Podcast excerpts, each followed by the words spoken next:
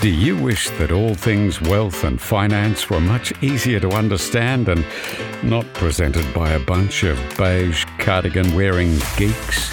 Welcome to the Clever Investor Podcast, where we're dishing up the easiest to understand finance program served in bite sized chunks so your brain will thank you as your knowledge grows. Hosted by the brilliant Owen Taylor, a multiple award winning expert with a glorious knack for explaining the complex world of wealth in the simplest of ways. Hey, clever investors, and welcome to another show. We're going to take a bite sized look at the difference between interest only and principal and interest. Because when we're buying a property, you are going to be faced with the inevitable question of picking the different features of your mortgage. And your mortgage broker, especially when you're buying an investment property, is going to turn to you at some point and say, Do you want interest only or principal and interest repayments? Now, for some of you, this might well seem like such a basic question and be very dismissive with your response. But trust me, it's not quite as simple as flipping a coin. So let's start with a few of the definitions. Now, principal is the money that we are originally borrowing, the money that is being lent to us. Interest refers to the cost of borrowing the principal. And no matter what type of loan you have, the interest on the loan is calculated on a daily basis on the outstanding amount of the principal. Now, let's take a look, first of all, at an interest only loan. Now, with an interest only mortgage, you pay only the interest charged on the loan, as the name pretty much suggests. You do not need and you're not required to pay down the principal debt at all. Now, most lenders will only allow you to have an interest only option on the loan for a certain period of time. And as a very loose general rule of thumb, that's probably five years.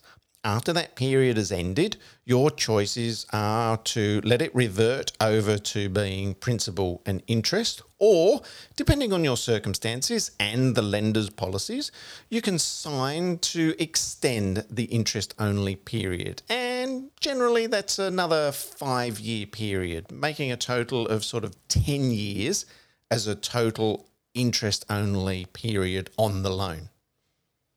Since you're only paying the interest charged on your mortgage debt, your regular repayments are going to be considerably lower than that of being a principal and interest mortgage. Hence, the reason why over the years this type of loan has been quite appealing to first time buyers and those buying maybe a new owner occupied property who want to keep their regular repayments as low as possible because you might be doing a renovation before you move into the property or some landscaping or something like that. Interest only is, without a doubt, the most popular mortgage with personal investors. Now, what I mean by personal investors is those of us that are buying a property in our own name. We're not buying them through a company or a trust or anything. More on that in a while. In this instance, we are setting the mortgage up as interest only because we don't necessarily want to actually pay the mortgage debt down, especially if you've got debt on an owner occupied property as well. Part of the tax effectiveness around negative gearing that is most commonly used to describe the situation where the expenses associated with the asset, including interest expenses, are greater than the income that are earned.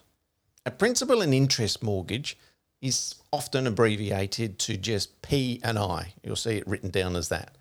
Now, this means that your repayments have now got two portions.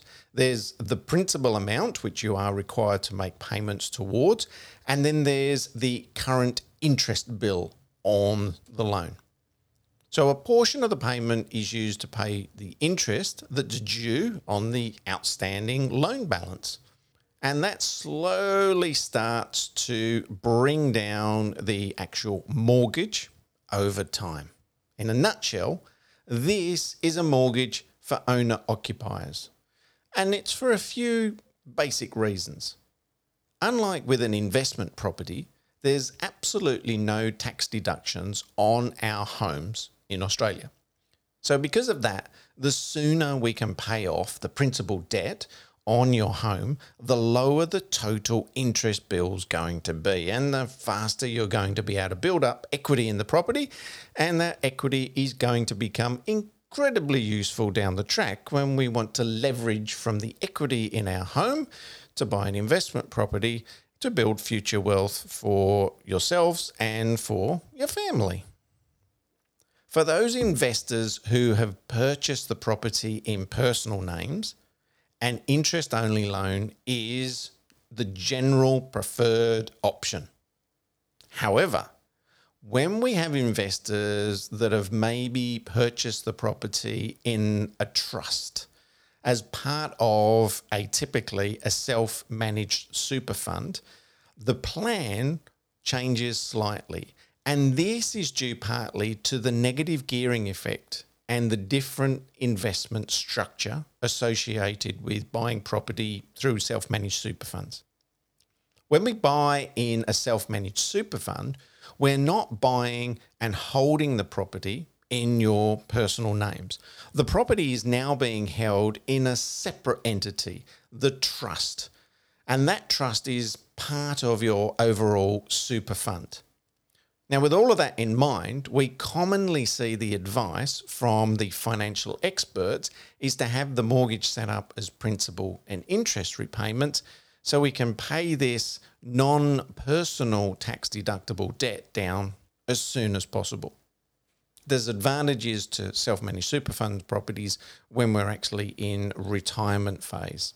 So, what should you pick? Well, I'm not going to kid you on here that you're not going to make a decision just based off today's podcast. It's also something that you really shouldn't decide on your own after a lazy Sunday afternoon chat with a good friend over a couple of glasses of Chardonnay because they just so happen to have Googled all about it the week before. As part of you being an ongoing and clever investor, decisions around these big subjects like this are part of the business plan that you need to review on a regular basis. And a regular basis means at least every one to two years. And you don't have to figure these things out on your own. Of course, you don't. You need to check with your finance team. So you've got your accountant, your financial advisor, of course, your lovely mortgage broker, and not forgetting the Blue Wealth Property Investment Property Specialist. All of these people are there to help you make these big decisions. And what's your job? To ask questions. I hope this has shed some light on what is a simple but very important subject. I'll see you again next week for another edition of you have been listening to the Clever Investor Podcast, proudly sponsored this week by Blue Wealth Property. Are you ready to start a new investment journey? Get in touch with the industry leaders, Blue Wealth Property. Blue Wealth have a proven track record in using research to identify growth markets and Blue Wealth have supported thousands of Australians to buy the right property in the right market at the right time. Go to bluewealth.com.au.